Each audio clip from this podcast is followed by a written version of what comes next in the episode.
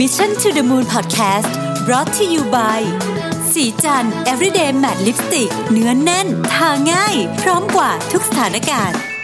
สวัสดีครับยินดีต้อนรับเข้าสู่ Mission to the Moon Podcast นะครับ คุณอยู่กับผมรวิศ หาญอุตสาหะครับผม วันนี้เป็น episode ที่ 451 นะฮะเอออยากจะมาอัปเดตตัวเลขของประเทศจีนให้ฟังกันนิดหนึ่ง ต้องบอกว่าหลังจากการประชุมนัดสำคัญของผู้นำโลกนะครับที่โอซาก้าเมื่อสัปดาห์ที่แล้วเนี่ยนะฮะ เราก็จะมีการประชุมอีกอันหนึ่งที่ค่อนข้างสำคัญไม่แพ้กันเลยทีเดียวนะครับ ก็คือ World Economic Forum for the New Champions นะครับที่ต้าเหรียญประเทศจีนนะฮะอันนี้เป็นตัวเลขที่ World Economic Forum ออกมาอัปเดตนะฮะให้กับทุกท่านดูว่าตอนนี้ประเทศจีนในเวทีโลกมีความสำคัญขนาดไหนนะครับ พูดถึงการประชุม G20 ที่โอซาก้านิดหนึ่งนะครับจริงๆ ข้อตกลงต่างที่ออกมาเนี่ยก็ไม่ได้ เรียกว่าไม่ได้สร้างความแปลกใจให้กับนักลงทุนมากนักท่าทางที่อ่อนลงของทั้งสหรัฐและจีนในข้อพิพาทนะครับเรื่องของเทรดวอ r ก็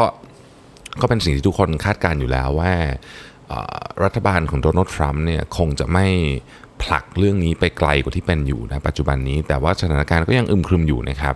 เราจะเห็นได้จากความผันผวนของราคาสินทรัพย์ความเสี่ยงสูงเนี่ย ก็ยังค่อนข้างเยอะในช่วงเวลาหลังจากที่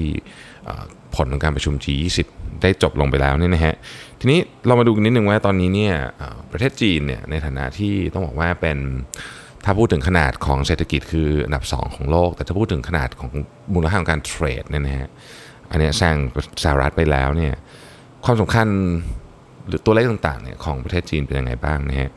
ตอนนี้ต้องบอกก่อนว่าประเทศจีนเนี่ยเอา ประชากรกันเอาเรื่องที่เรารู้อยู่แล้วนั่นเองประชากรของประเทศจีนเนี่ยประมาณสักหนึ่งในห้าของประชากรโลกทั้งหมดนะโดยประมาณนะครับประเทศจีนเนี่ยเป็นประเทศที่มีการเจริญเติบโตทางเศรษฐกิจสูงมาตลอด 40 ปีที่ผ่านมานี้นะครับต้องบอกว่าเต โตทุกด้านนะครับ ตั้งแต่เรื่องของเออเศรษฐกิจเรื่องของการค้าเรื่องเทคโนโลยีเรื่องอะไรต่างๆเนี่ยโตหมดเลยนะครับ และแม้ว่าช่วงนี้นะจะมีความขัดแย้งกับสหรัฐ เรื่องของ trade war ก็ตามเนี่ยนะครับ แล้วก็การเจริญเติบโตก็ค่อนข้างจะช้าลงเทียบกับค่าเฉลี่ย 10%นะโดยโดยเฉลี่ยในช่วง 40 ปีที่ผ่านมาเนี่ย quarter ที่ผ่านมาเนี่ยก็โตอยู่ที่ 6.4%นะครับถึงแม้ว่าจะช้าลงมากแล้วนะครับแต่ว่าตัวเลขนี้ก็ยังเป็นประมาณ 2 เท่าของค่าเฉลี่ยของการเจริญเติบโตของโลก เศรษฐกิจของโลกนะครับที่ถ้าเกิดเรามาเรามาดูว่าสิ่งที่เป็นประเด็นสำคัญของประเทศจีนณตอนนี้เนี่ยควรจะมีอะไรบ้างนะครับมีอะไรบ้างนะครับ อันที่หนึ่งเนี่ยคือเทคโนโลยีอวกาศยานนะครับคือการปกติจีนเนี่ย เราจะไม่ได้ข่าวเรื่องของเออการเดินทางไปในอวกาศอะไรเงี้ยเยอะมากนักนะครับ เทียบกับแน่นอนสหรัฐนะฮะแล้วก็ superpower อื่นๆเนี่ยแต่ว่าช่วงนี้เนี่ยจีนมีมี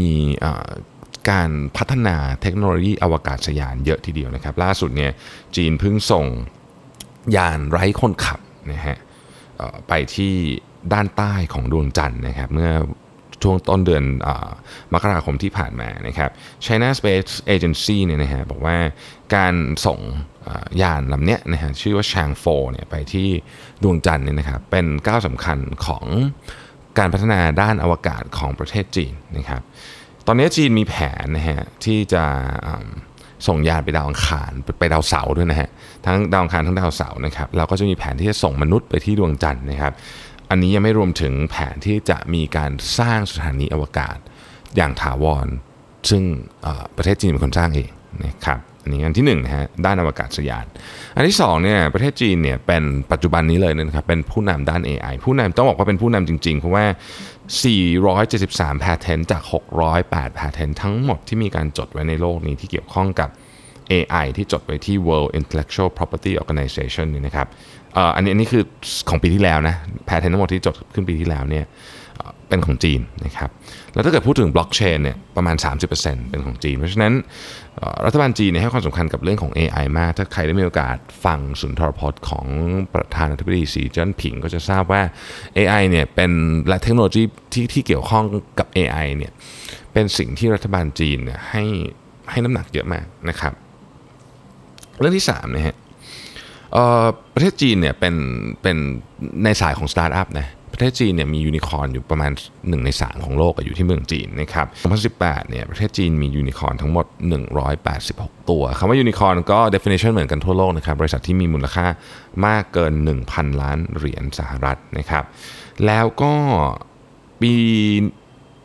ปีที่เฉพาะปีที่แล้วเนี่ยมี add เข้าไปถึง 97 ยูนิคอร์นนะ นั่นหมายความว่าทุก ๆ ประมาณ 4 วันเนี่ยจะเกิดสตาร์ทอัพที่เป็นขนาดใหญ่มากก็คือ 1 เกินมูลค่าบริษัทเกิน 1,000 ล้านเหรียญสหรัฐเนี่ยในประเทศจีนนะครับ ตัวเลขนี้มาจาก South China Morning Post นะฮะต้องบอกว่าเหตุเหตุผลที่ประเทศจีนเนี่ยค่อนข้างที่จะมีความเจริญเติบโตในด้านเทคสูงมาก อาจจะเป็นเพราะว่านโยบายของรัฐบาลด้วยส่วนหนึ่ง แล้วก็ environment หลายอย่างในเมืองจีนเนี่ยนะครับ ตอนนี้เนี่ยประเทศจีนเนี่ยพยายามที่จะรวมนะฮะ 11 เมืองนะครับที่ที่เป็นเมืองด้านเทคนะฮะในใน 11 เมืองนี้มีคนอยู่ประมาณสัก 70 ล้านคนนะครับเชื่อว่าจะสามารถแข่งขันได้กับ Silicon Valley นะเขาเรียกเขาเรียกว่า the Greater Bay Area นะครับเมืองพวกนี้เนี่ยก็คือเมืองอย่างจูไห่เซินเจิ้นนะครับกวางโจอะไรพวกนี้นะฮะมารวมๆกันมันมีทั้งหมด 70 ล้านคนอยู่ตรงนี้ แล้วก็เป็นพื้นที่ยุทธศาสตร์มีมาเก๊ามีฮ่องกงอยู่ในนั้นด้วยนะครับ ข้อที่4นะครับขณะนี้ประเทศจีนเนี่ยเป็นผู้นำทางด้าน renewable energy นะครับของโลกเลยนะฮะในขณะเดียวกันก็ยังคงปล่อยอของเสียมาค่อนข้างเยอะเช่นเดียวกันนะครับต้องบอกว่าประเทศจีนเนี่ยเป็นเป็น floating solar plant นะครับอยู่ที่เมืองจีนเนี่ยสามหกสิบเปอร์เซ็นต์นะฮะแล้วก็มีการเพิ่มของธุรกิจ โซล่ากับวินก็คือพลังงานแสงอาทิตย์และพลังงานลมเนี่ยสูงที่สุดนะครับในโลกเลยนะฮะมีการคาดการณ์ว่าประเทศจีนเนี่ยมีความจำเป็นที่ต้องสร้างความมั่นมั่นคงทางพลังงานอีกเยอะเหมือนกัน เพราะว่า ในปี 2040 เนี่ยนะครับคือ 20 ปีต่อจากนี้ เนื่องจากการเจริญเติบโตทางเศรษฐกิจของประเทศจีน ส่งผลให้ประชากรจีนเนี่ยร่ำรวยมากขึ้นนะฮะเขาคาดการณ์ว่าจีนเนี่ยจะใช้พลังงานเพิ่มขึ้นถึง 2 เท่าเลยนะจากวันนี้ วันนี้ปีนี้คือ 2019 ใช่ไหม2040 เนี่ยเพิ่มขึ้นจากวันนี้ 2 เท่านะครับแต่ขณะเดียวกันจีนก็ก็มีปัญหาเรื่องของการปล่อยก๊าซคาร์บอนไดออกไซด์ออกมาในอากาศด้วยเหมือนกันนะครับเพราะฉะนั้นก็ต้องควบคุมเพราะว่าประเทศจีนเนี่ยมี มีประชากรเยอะ มีการเจริญเติบโตทางเศรษฐกิจสูงนะครับ เรื่องของสิ่งแวดล้อมเนี่ยมันก็ตามมาอยู่แล้วนะฮะ ทีนี้ต้องบอกว่าถ้าเกิดว่าเราดูว่าอัตราส่วนการใช้พลังงานเป็นยังไงนะครับ ในปี 2016 เนี่ยนะครับมีพลังงานจากลมประมาณ 9%นะฮะโซล่า5%แล้วก็พลังงานของน้ำเนี่ย 20% อีกเกือบ 60%เนี่ยเป็นพลังงานจากถ่านหินนั่นคือ 2016 นะครับ 2040 เนี่ยคาดการณ์ว่าพลังงานโซลา่าในจีนเนี่ยจะเป็น 22%นะครับ ลม 18%นะครับ น้ำเหลือ 15%และถ่านหินจาก 60%จะเหลือประมาณครึ่งเดียวที่ประมาณ 30%ตัวเลขนี้สำคัญมาก ในแง่มุมที่ว่า เนื่องจากจีนอย่างที่บอกนะครับเป็นประชากร 1 ใน 5 ของโลก แล้วก็เป็นขนาดเศรษฐกิจที่ใหญ่มากในปี 2040เนี่ยคาดว่าขนาดเศรษฐกิจของจีนเนี่ยอาจจะแซงหน้าสหรัฐไปเรียบร้อยแล้ว ดังนั้นอัตราส่วนการใช้พลังงานของประเทศจีนเนี่ยจะกำหนดทิศทางของนโยบายพลังงานของโลกเลยก็ว่าได้นะครับอันที่ 5 เป็นเรื่องที่น่าสนใจ 1 ใน 3 ของป่าที่ถูกปลูกขึ้นมาทั้งหมดปลูกโดยโดยโดยมนุษย์เนี่ยนะครับ มาที่จีนเนี่ยมาจากจีนนะฮะอ่านะฮะต้องบอกว่าประเทศจีนเนี่ยถ้าเกิดดูพื้นที่ทั้งหมดแล้วเนี่ยมีพื้นที่ประมาณ 6.3%ของโลกเท่านั้นเองนะครับหมายถึงว่าพื้นที่ที่เป็นเขาใช้คำว่า land mass คือพื้นที่ของดินเนี่ยแต่ว่าจีนเนี่ยที่สูงมากนะครับทำให้ตอนนี้เมืองจีนเนี่ยมี sustainable development zone นะฮะอันนี้มาจากมาจากเขาเรียกว่ามาจากแนวทางที่กำหนดโดยสหประชาชาตินี่นะครับอยู่ 3 โซนด้วยกัน เกิดจากการปลูกป่านี่แหละ นะฮะในประเทศจีนเองเนี่ยรวมถึงอินเดียด้วยนะครับ เป็นประเทศที่เพิ่มพื้นที่สีเขียวให้กับโลกเราตอนนี้เยอะที่สุดนะฮะข้อที่6นะครับ GDP ของจีนเนี่ยเริ่มมีการชะลอตัวแล้วนะครับแต่ก็ยังถือว่าสูงมากอยู่ดีนะฮะต้องต้องถือว่าสูงมากอยู่ดีต้องอย่างที่บอกนะฮะตั้งแต่ปี 1970เนี่ยเป็นเวลาเกือบ 40 ปีแล้วเนี่ยนะครับประเทศจีนเนี่ยมีอัตราการเจริญเติบโตทางเศรษฐกิจหรือ GDP growth เนี่ยอยู่ที่ประมาณ 10% โดยเฉลี่ยนะครับทำให้คนถึง 850 ล้านคนเนี่ยนะหลุดออกจากสิ่งที่เรียกว่า poverty line เส้นความยากจนได้นี่นะครับแต่ว่าอย่างที่บอกควอเตอร์นี้เนี่ยลดลงไปเหลือ 6.3%แต่ก็ยังสูงกว่าค่าเฉลี่ยของโลกที่ 3.3%อยู่ดีนะครับ IMF เองออกมาให้ให้ตัวเลขคนที่ให้ตัวเลขนี่คือ IMF แต่ว่าเขาก็พูดด้วยมีข้อต้องใช้ว่าข้อกังวลนิดหนึ่งนะครับเกี่ยวกับเรื่องของอการ ความเหลื่อมล้ำในการเจริญเติบโต ทั้งในแง่ของว่าพื้นที่เขตเมืองนะครับพื้นที่เขตต่างจังหวัดนะครับแล้วก็ความท้าทายด้านสิ่งแวดล้อมนะรวมถึงเรื่องของ aging population นะครับเมืองจีนก็มีปัญหาเรื่อง aging population นะตอนนี้ไม่ใช่ปัญหาหมายถึงว่าสถานการณ์ด้าน aging population ซึ่งก็ต้องแก้ไขกันไปนะครับ แล้วก็มีการเคลื่อนที่เรียกว่าย้ายถิ่น แต่ไม่ได้ย้ายออกนอกประเทศนะย้ายจากเมืองหนึ่งไปเมืองหนึ่งย้ายจากชนบทเข้าเมือง ซึ่งการ การที่มีอย่างเงี้ยตัวเลขพวกนี้มันเหมือนหมายถึงการเปลี่ยนโครงสร้างของเมือง หรือโครงสร้างของขนาดเศรษฐกิจที่เป็นที่อยู่ที่โซนสำคัญสำคัญนะฮะต้องมาปรับกันนะข้อที่ 7 นี้ผมว่าหลายท่านอันเนี้ยเป็นหลายท่านอาจจะตกใจเหมือนกันที่ได้ยินตัวเลขนี้นะครับ ประเทศจีนเนี่ยนะฮะมีรถยนต์ไฟฟ้าหรือ electric vehicle แบบใช้ไฟฟ้า 100%ไม่มีน้ำมันเลยเนี่ยเกิน 50%ของโลกนะฮะปัจจุบันนี้เนี่ย อย่างปีที่แล้วปีเดียวเนี่ยนะครับ คนจีนเนี่ยซื้อรถยนต์ไฟฟ้าเนี่ยรถใหม่เลยนะ1ล้าน1แสนคันนะครับเซี่ยงไฮ้มอเตอร์โชว์เนี่ยเพิ่งจบไปไม่นานเนี่ยนะครับมีรถยนต์แบรนด์จีนนะฮะแบรนด์จีนนะเปิดตัวรถยนต์ไฟฟ้าเนี่ยถึง 10 รุ่นด้วยกัน เยอะมากเลยนะฮะเยอะมาก แล้วก็จีนเองเนี่ยก็ยังผลิตมีกำลังการผลิตแบตเตอรี่ประมาณครึ่งหนึ่งของโลกด้วยนั่นหมายความว่าอะไรฮะมีการคาดการณ์กันว่า ราคาของแบตเตอรี่เนี่ยจะทำให้รถ EV ในจีนเนี่ยมีโอกาสที่จะถูกกว่ารถที่มาจากน้ำมัน เนื่องจากว่าจีนเป็นผู้ผลิตแบตเตอรี่รายใหญ่ด้วยในอย่างอย่างที่ทราบนะครับ แบตเตอรี่เนี่ยเป็นของที่แพงมากในรถยนต์ EV นะฮะ แล้วก็ถ้าเกิดพูดถึงรถสาธารณะ อย่างเช่นรถเมย์นะครับ 99%ของรถสาธารณะ ผมเน้นอีกทีนะ 99%ของรถสาธารณะที่เป็นไฟฟ้าอยู่ที่เมืองจีนนะครับ 4แสนคันเนี่ยคือตัวเลขที่วิ่งกันอยู่แล้วทุกวันนี้นะครับแล้วก็ประเทศอย่างเซินเจิ้นเนี่ยนะฮะกำลังเป็นประเทศที่จะเอารถยนต์ที่ใช้พลังงานประเภทอื่นเนี่ยออกขอโทษครับรถสาธารณะที่ใช้พลังงานประเภทอื่นนี้ออกนะฮะแล้วก็ใช้รถ EV ที่เป็นรถ รถเมย์ EV รถเมย์ที่ใช้ไฟฟ้านะครับ แล้วก็จะทำต่อแท็กซี่ก็จะเป็นต่อมาก็จะเป็นแท็กซี่นะครับ เพราะฉะนั้นตัวเลขของ EV เนี่ย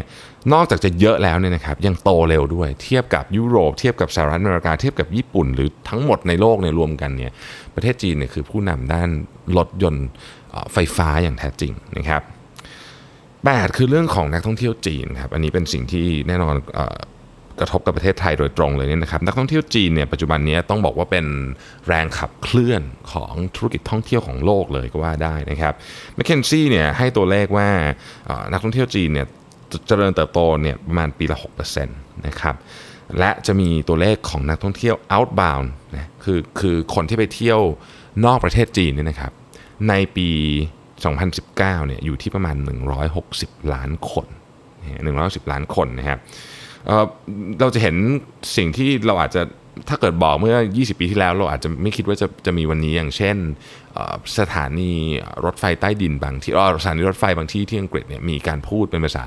แมนดารินด้วยนะครับประเทศจีนเนี่ยตอนนี้เนี่ยไม่ต้องพูดถึงจำนวนเงินเลยนะ คือจำนวนเงินที่ spending เนี่ยสูงที่สุดในโลกนะครับประมาณสักสอง 270 ล้านเหรียญสหรัฐ270 billion US ดอลลาร์นะครับ แล้วก็เพิ่มขึ้นอย่างรวดเร็วนะฮะ ก็เป็นเป็นกำลังสำคัญเลยแหละของของการขับเคลื่อนโลกของการท่องเที่ยวนะครับ ข้อที่ 9 เนี่ยก็ประเทศจีนเนี่ย แต่ก่อนประเทศจีนมีปัญหาเรื่อง gender gap ระหว่างผู้ชายกับผู้หญิงอย่างที่เราพอพอจะทราบกันอยู่แล้ว ซึ่งมันมาจากหลายสาเหตุเนี่ยนะฮะนโยบายภาครัฐด้วยธรรมเนียมด้วยต่างๆนานาพวกนี้ ในถ้าพูดถึงเรื่องของ gender parity นะครับ gender parity เนี่ยในปี 2018 เนี่ยประเทศจีนอยู่ในระดับที่ 103 จาก 149 ประเทศนะฮะจากรายงานของ World Economic Forum ดีขึ้น แต่ก็ยังมีงานที่ต้องทำอีกเยอะนะครับเราจะเริ่มเห็นสำคัญต่างๆ ทั้งในภาครัฐ และภาคเอกชนเนี่ยเริ่มมีสุภาพสตรีไปนั่งมากขึ้นนะครับภายนะครับถ้าเกิดเทียบกันในแก๊งของ BRICS นะฮะ BRICS ก็ประกอบไปด้วย 4 ประเทศก็คือบราซิล รัสเซีย China and India เนี่ยนะฮะความความสามารถในการแข่งขันของจีนเนี่ยสูงสุดนะครับจริงๆ ถ้าเกิดเราดูอ้างอิงจากรายงานของ World Economic Forum Global Competitiveness Index นะครับประเทศจีนเนี่ยอยู่ในลำดับที่ 28 นะฮะแต่ว่าถ้าเกิดเรามองไปดูเรื่องของ innovation เนี่ยซึ่งเป็นประเด็นที่คนให้ความสำคัญเยอะมากเลยนะครับ ประเทศจีนเนี่ยมีสกอร์ต่ำกว่าเพียง 3 ประเทศเท่านั้นในโลกนี้นะครับ ได้แก่เยอรมนี สหรัฐอเมริกา และสวิตเซอร์แลนด์นะประเทศจีนมีความสามารถด้าน innovation สูงมากๆนะครับ และแน่นอนว่าเป็นที่จับตาของชาติตะวันตก ซึ่งเป็น ผู้นำโลกมาเป็นศตวรรษนะครับ แต่ว่าเราก็เห็นแล้วล่ะว่าตอนนี้ทิศทางของลมมันชิฟนะฮะมาฝั่งตะวันออกมากขึ้นนะครับ แต่ทีนี้ทั้งนั้นนี่ต้องบอกว่าความเสถียรภาพระหว่างความสัมพันธ์ของจีนกับสหรัฐนี่นะฮะจะเป็นตัวที่ดอมิเนตเศรษฐกิจโลกไปอีกสักคือต้องเรียกว่าเป็นข่าวที่จะกระทบกับความความเชื่อ เชื่อมั่นของนักลงทุนแล้วกันใช้คำนี้แล้วก็อีกหลาย ๆ ประเด็นนะครับยกตัวอย่างเช่นค่าเงินบาทที่แข็งมากที่สุดในรอบ 6 ปีเนี่ยอันนี้ก็เป็นส่วนหนึ่งที่มาจากผลพวงแบบแบบเป็นเป็นผลพวงอะคือมันไม่ได้คือมันไม่ได้เกี่ยวตรงตรงตรงตรงแต่ว่ามันไปไปมาแล้วเนี่ยมันก็เออมันเราก็เราก็มีผลกระทบเรื่องนี้ด้วยเนี่ยทำให้ค่าเงินบาทของเราเนี่ยวันนี้เนี่ยมีธนาคารขนาดใหญ่มากรายหนึ่งออกมาให้ข่าวว่าประเทศไทยอาจจะมีค่าเงินบาทไปแข่งได้สูงสุดถึง 28 บาท 50 สตางค์นะฮะ ซึ่งอันเนี้ยกระทบกระส่งออกแน่นอน แล้วก็เราก็คงจะต้องมีการทำอะไรสักอย่างหนึ่งเนี่ยนี่นี่ผมพูดฟังเฉยว่าจริงๆแล้วเนี่ยภาพหนึ่งที่เราเห็นก็คือว่าเวลาสิ่งของพวกนี้ที่เกิดขึ้นจะเกิดขึ้นที่จีนเกิดขึ้นไหนก็ตามนี่นะครับ มันเกี่ยวข้องทุกคนไปหมดอะเพราะว่าประเทศเราเป็นประเทศที่ทั้งเรื่องของการท่องเที่ยวและการส่งออกเนี่ยมันพึ่งพาหรือต้องใช้คำว่าเป็นเป็นปัจจัยที่ถูกถูกขับเคลื่อนนะส่วนหนึ่งจากอัตราแลกเปลี่ยนด้วยนะครับ ขอบคุณที่ติดตาม Mission to the Moon นะครับ แล้วเราพบกันใหม่ในวันพรุ่งนี้นะครับ สวัสดีครับสัสิ เพราะความสดใสมีได้ทุกวัน